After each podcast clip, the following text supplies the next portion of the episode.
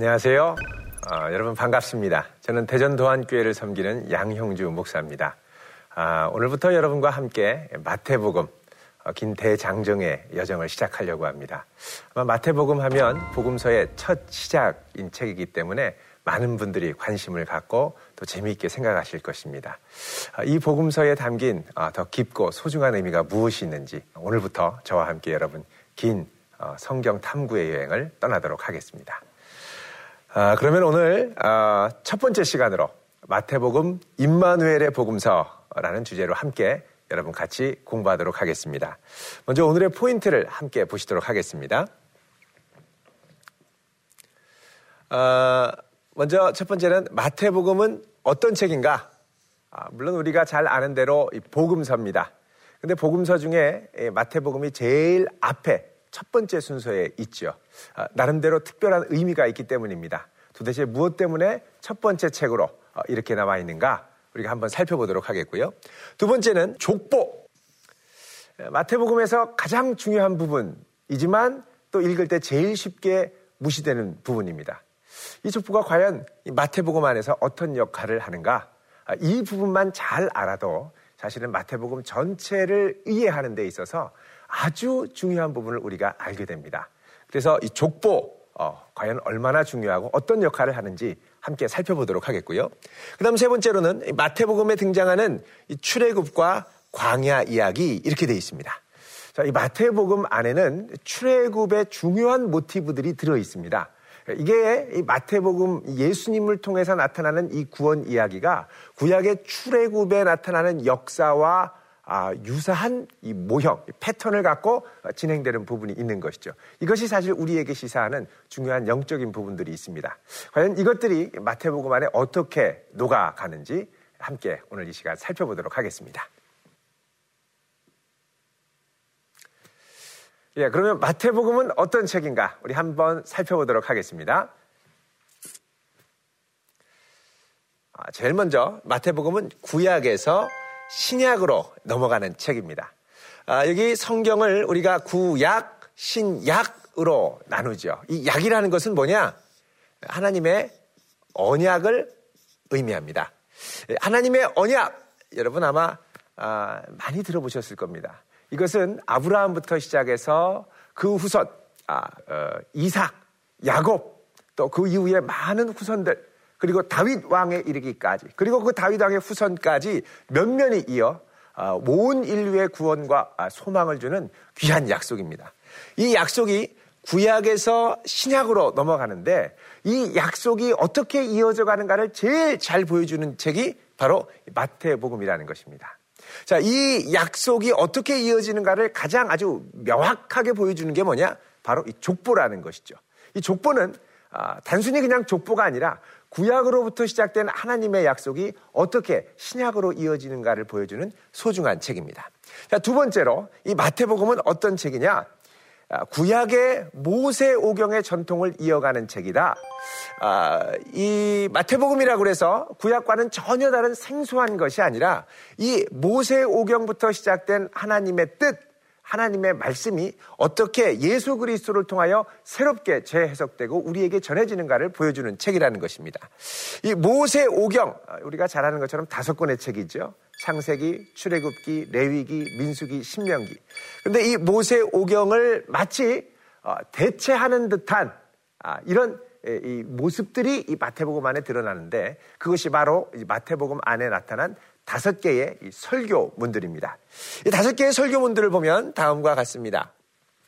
먼저 첫 번째로는 5에서 7장까지 나타난 예수님의 산상 설교. 두 번째는 10장에 나타난 제자 파송 설교고요. 세 번째는 13장에 있는 천국 비유 설교입니다.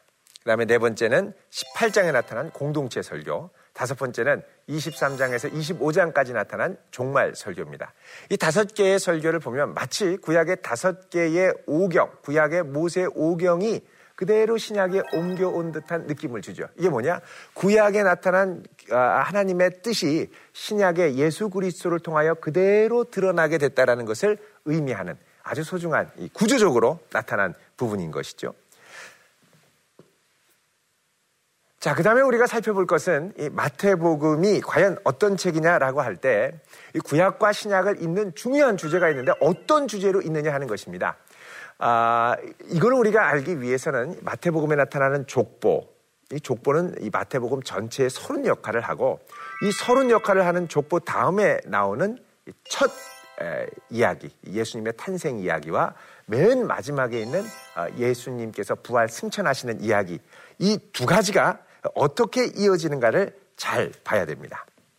어, 족보 하면 우리가 상당히 마음이 어려운데요. 왜냐하면 족보, 예수님 처음에 이, 이제 마음 먹고 성경을 읽으려고 할 때 사실은 이제 보통 이제 구약부터 시작을 합니다만 구약에서 이제 창세기 읽고 출애굽기 읽다가 한 25장쯤 가면 그 다음부터 성막을 짓는 이야기가 계속 나와서 어, 복잡합니다. 예, 마음이 상당히 어렵죠. 그 다음에 레위기에 가면 계속 이런저런 규정이 나오면서 어, 읽다가 졸고 읽다가 졸고 그래 이제 구약을 포기하죠. 그리고선 처음으로 그럼 나는 신약부터 읽겠다라고 생각하고 신약을 시작합니다. 신약을 딱 시작할 때 처음 나오는 게 바로 이 마태복음인데 이 마태복음을 피면 그 다음에도 또 이렇게 어려운 낳고 낳고 낳고 낳고 이게 바로 이제 이 마태복음에 나오는 족보 이야기죠. 아 그래서 이 마태복음을 읽는 게 참 처음부터 마음이 어려운데 왜 이렇게 많이 낳냐 이렇게 생각을 하죠. 근데 이 낳고 낳고 낳고 낳고 하는 이야기가 의미하는 게 뭔가라고 할 때 이것이 마태복음 전체의 이 서른 역할을 한다는 것입니다. 이게 바로 이 족보가 나타내는 기능인데요. 그러면 이 족보는 어떤 기능을 하냐? 이 족보 앞 뒤에 나타난 전체의 흐름을 봐야 되는데, 자, 족보 나오자마자 그 다음에 나온 이야기가 뭐냐? 예수님의 탄생 이야기입니다. 자, 이 천사가 나타나가지고 예고를 하지요. 뭐라 그러냐면 마태복음 1장 23절에 보라 처녀가 잉태하여 아들을 낳을 것이요 그의 이름은 임마누엘이라 하리라 약속하십니다. 자, 이거는 무슨 뜻이냐? 이를 번역한즉 하나님이 우리와 함께 계시다 합니다. 하나님이 우리와 함께 계시다. 우리 영어로 잘 아는 God with us. 하나님이 우리와 함께 계시다. 이게 사실은 임마누엘이라고 하는 아주 중요한 마태복음의 주제입니다. 사실 하나님이 우리와 함께 하신다는 건 구약 전체의 면면이 흐르는 아주 중요한 주제입니다. 어, 하나님께서 이스라엘 곳곳에서 그의 백성들과 함께 하셨고 계속해서 함께 계시고 앞으로도 함께 할 것이라고 약속하셨죠. 그 약속을 잇는 어, 그 중요한 모티브가 바로 임마누엘이라는 것입니다. 자, 그런데 이 임마누엘의 약속이 마태복음 처음에 나오는 1장 23절에 나올 뿐만 아니라 그 다음에 돌아가면 맨 끝에 나오는 이 마태복음 28장 20절에 나오는 말씀에도 보면 이렇게 말씀을 합니다. 내가 너희에게 분부한 모든 것을 가르쳐 지키게 하라. 볼지어다. 내가 세상 끝날까지 너희와 항상 함께 있으리라. 바로 이것이 임마누엘이라는 것이죠. 그러니까 예수님께서 우리와 함께 계시는 이 구세주로 오셨는데 이 함께 계시는 구약의 하나님의 약속이 아, 이 예수님을 통하여 이루어지고 이 마태복음은 처음부터 끝까지 그죠? 처음부터 끝까지 임마누엘의 약속 함께 하겠다. 내가 너희와 함께 하겠다. 이걸로 복음서 전체를 감싼 임마누엘의 복음서라는 것입니다. 그럼 이 임마누엘의 복음서의 맨 앞에 나와 있는 이 서론격인 족보. 이 족보는 뭘 보여주느냐? 임마누엘의 역사가 아브라함부터 예수 그리스도, 믿음의 조상인 아브라함부터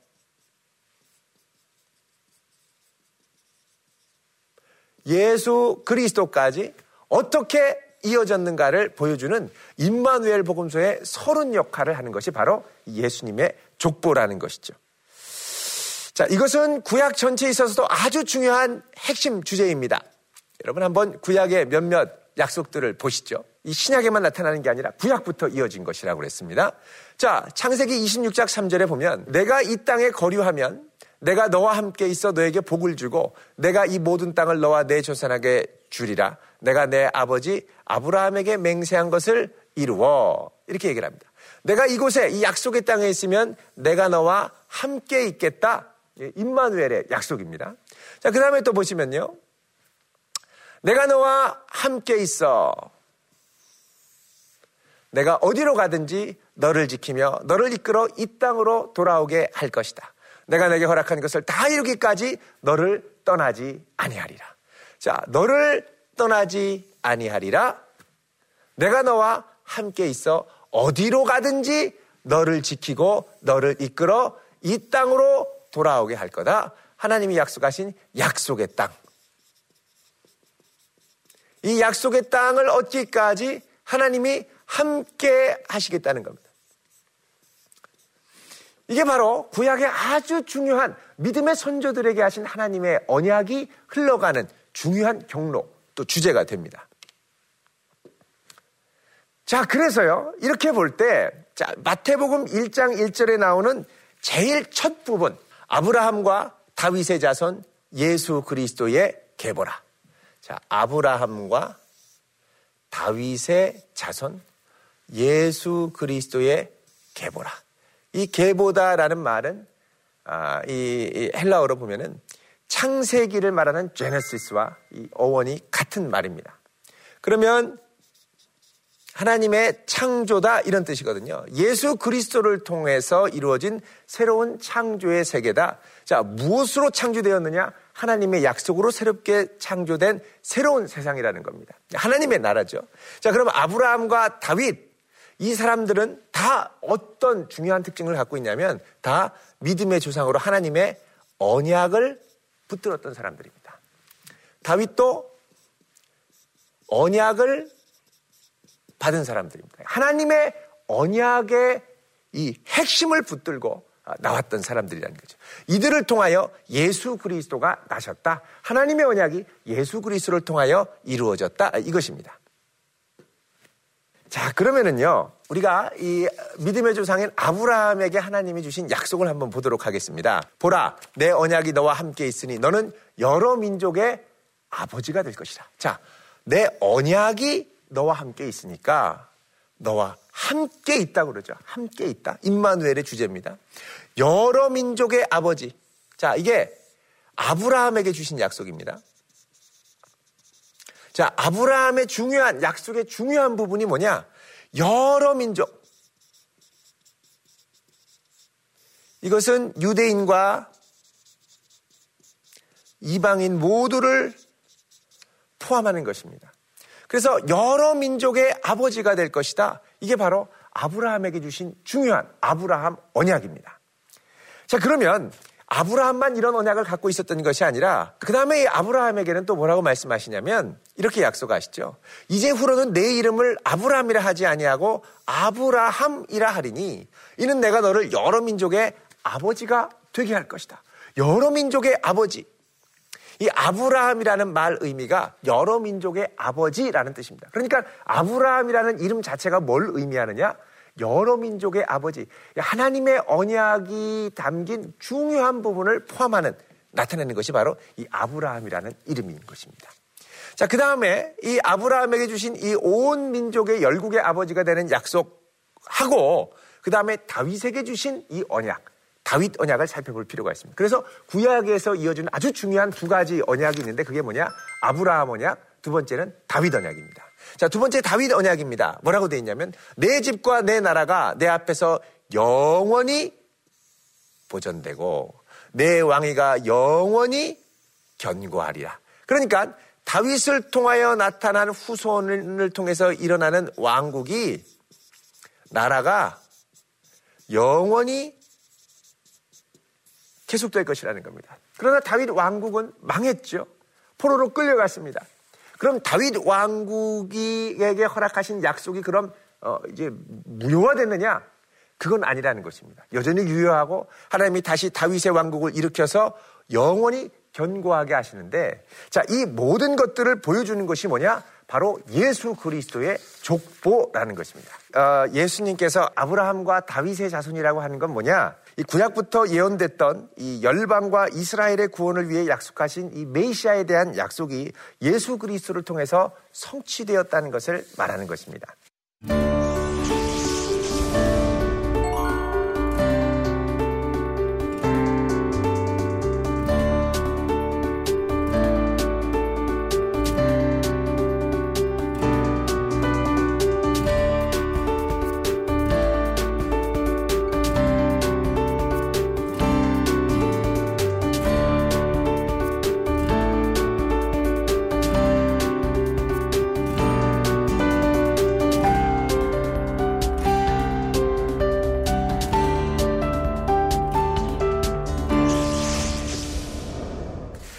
아브라함과 다윗의 자손이라는 게 아주 특별합니다. 이것은 구약의 언약이 신약으로 이어졌다.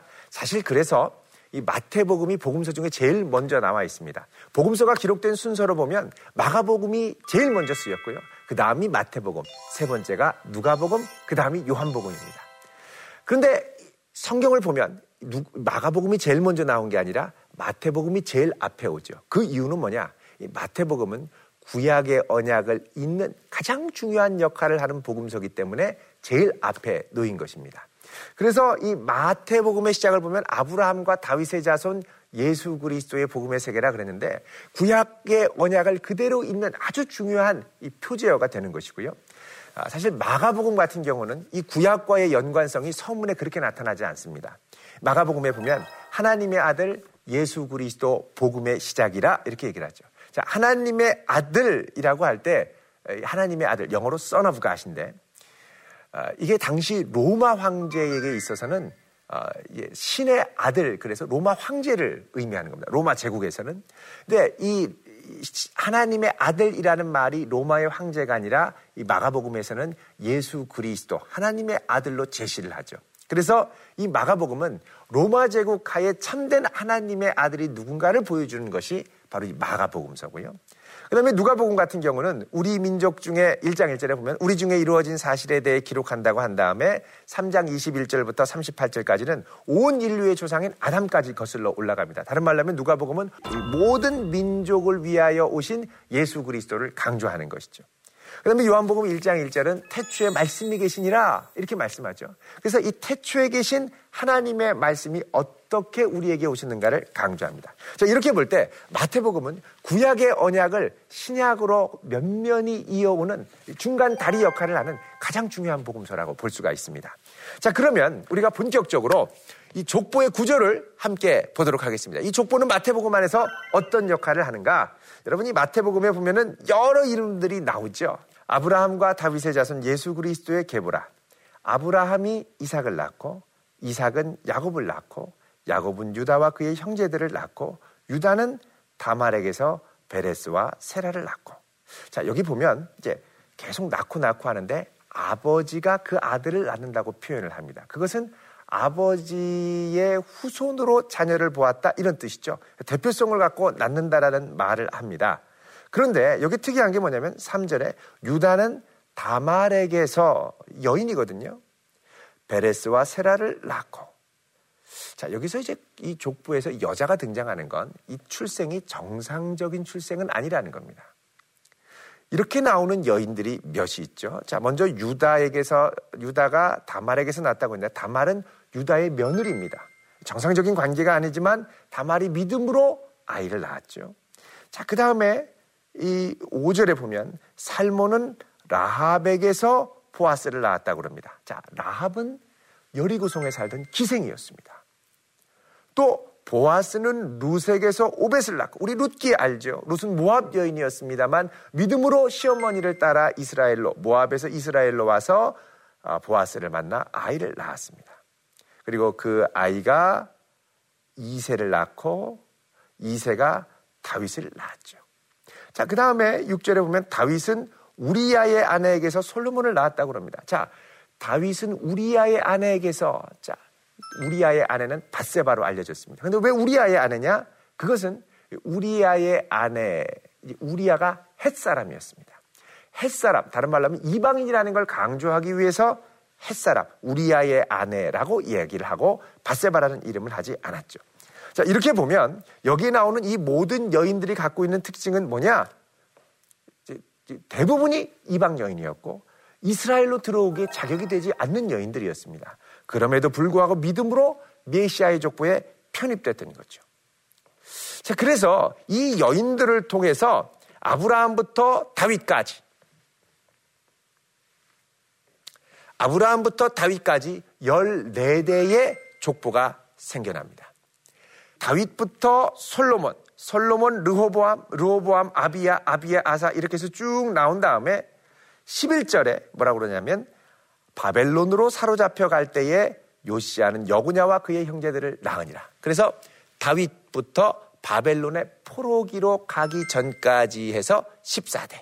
12절에 아, 보면 바벨론으로부터 사로잡혀 간 후에 여구냐는 스알디엘을, 스알디엘은 수룹바벨을, 수룹바벨은 아비옷을 쭉 나온 다음에 16절에 야곱은 마리아의 남편 요셉을 낳았으니 마리아에게서 그리스도라 칭하는 예수가 나시니라. 이렇게 말씀하고 있습니다.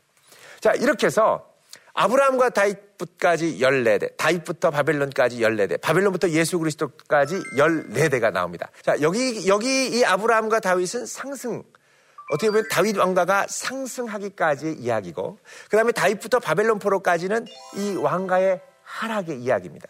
그 다음에 바벨론부터 예수 그리스도 때까지는 포로의 이야기죠. 자, 중요한 건 뭐냐면 상승, 하강, 포로에 있어서 잘 나갈 때, 못 나갈 때, 망했을 때 하나님께서는 그들과 여전히 함께 계셨다는 것입니다. 함께 계시고 동행하시고 마침내 예수 그리스도를 통해서 새로운 임마누엘의 역사를 이루신다는 걸 보여주는 거죠. 예수 그리스도부터 시작되는 새로운 족보의 시대가 시작되는데 그게 뭐냐 바로 지금을 사는 신약의 성도들의 시대라는 것을 말하고 있는 것이죠. 자 이렇게 볼 때 바로 우리가 구약부터 이어졌던 예수 그리스도를 통한 언약을 누리는 새로운 세대로 살아가고 있다는 것을 보여주고 있는 것입니다. 그 다음부터는 예수님이 본격적으로 이 땅에 오신 탄생 이야기가 등장을 합니다. 자, 여기에서는 아주 중요한 정보들이 우리에게 제공이 됩니다. 첫 번째는 뭐냐? 예수님께서 성령으로 잉태하셨다는 것입니다. 사람의 힘으로 난 것이 아니죠. 그래서 예수님의 신적인 기원을 강조합니다. 자, 그래서 우리에게 사실 필요한 건 예수님에 대한 이해입니다. 예수님은 성령으로 잉태하시고 완전한 하나님이자 완전한 사람으로 우리 가운데 오셨다는 것입니다. 이 둘이 헷갈리면 안 됩니다. 예수님이 완전한 하나님으로 왔다는 걸 부정하려고 합니다. 자꾸 예수님의 신성을 갉아먹고 예수님이 완전한 하나님이 아니다. 그러면서 예수님의 인성을 강조하지요.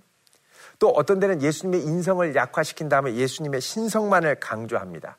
이걸 가현설이라고 그럽니다.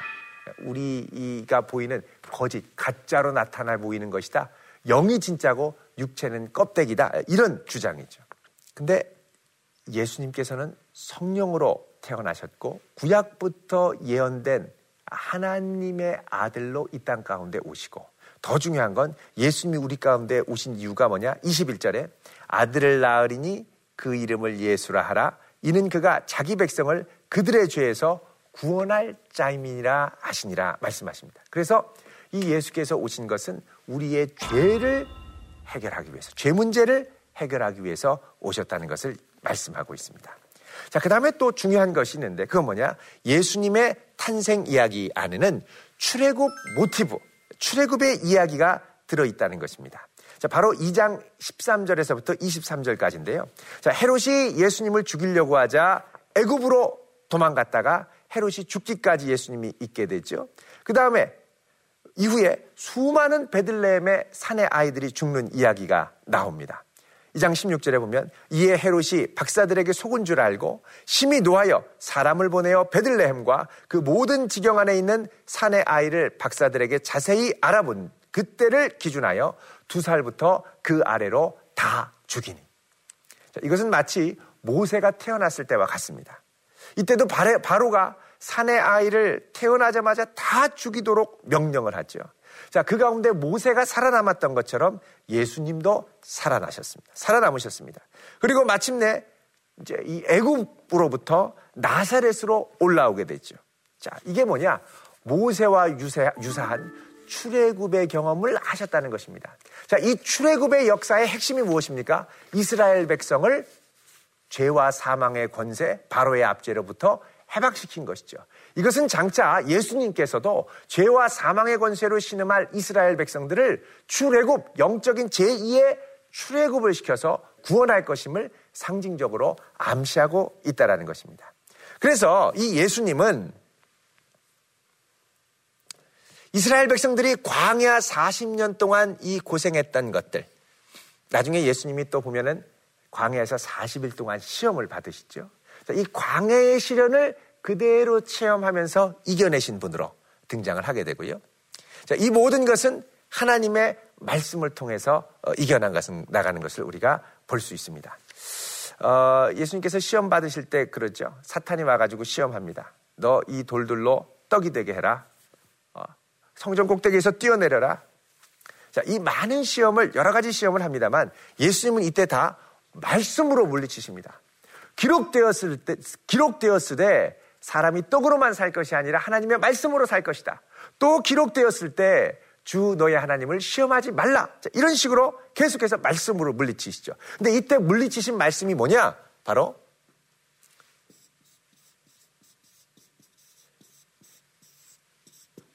신명기의 말씀이라는 겁니다. 신명기의 말씀은 무슨 말씀입니까? 이스라엘 백성들이 광야를 통과하면서 하나님으로부터 받은 말씀이죠. 다른 말로 하면 신명기의 말씀으로 예수님이 광야 40일의 시험을 이겨내셨다는 것은 이스라엘 백성들이 당할 어려움을 하나님의 말씀으로 이끌어서 반드시 승리케 하신다는 것을 의미하는 것입니다. 그래서 지금 예수님께서 이스라엘 백성들 또 죄와 사망 가운데 있는 백성들을 어떻게 하느냐? 제2의 출애굽으로 인도하려고 하신다는 것이죠.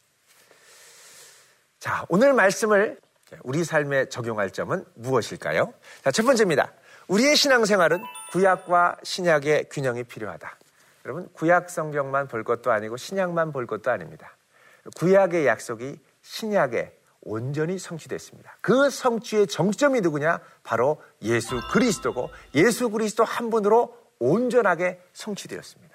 예수님 외에 다른 구원자가 필요 없는 것이죠. 구약의 모든 것이 예수 그리스도를 통하여 그리고 예수 그리스도 한 분으로 충분하다는 것입니다. 두 번째는 우리는 하나님의 임재를 날마다 경험해야 됩니다. God with us. 임마누엘의 복음서가 바로 이 마태복음이라고 그랬죠. 예수님이 탄생부터 함께 하시고 부활 승천하시면서 세상 끝날까지 함께 하실 것이라고 약속하신 그 임마누엘의 역사가 우리의 삶에 날마다 경험될 수 있기를 소망합니다. 세 번째는 어떤 고난 가운데서도 주님만을 바라보며 이겨내자. 자, 예수님께서 우리를 제2의 출애굽으로 이끄신다고 그랬죠. 광야 40년의 이 세월을 이스라엘이 오직 하나님의 말씀에 의지하여 통과한 것처럼 예수님께서도 광야 40일의 시험을 하나님의 말씀으로 이겨내시고 그리고 우리도 이 광야 같은 인생을 지내갈 때 그분 한 분을 붙들며 그분의 말씀을 붙들고 이어나가기를 원하십니다. 우리 임마누엘의 성도로 모두 다 부름 받았습니다.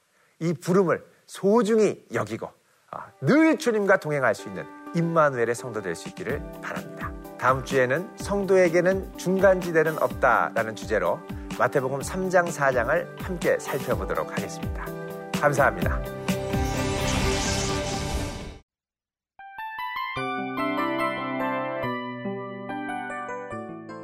이 프로그램은 청취자 여러분의 소중한 후원으로 제작됩니다.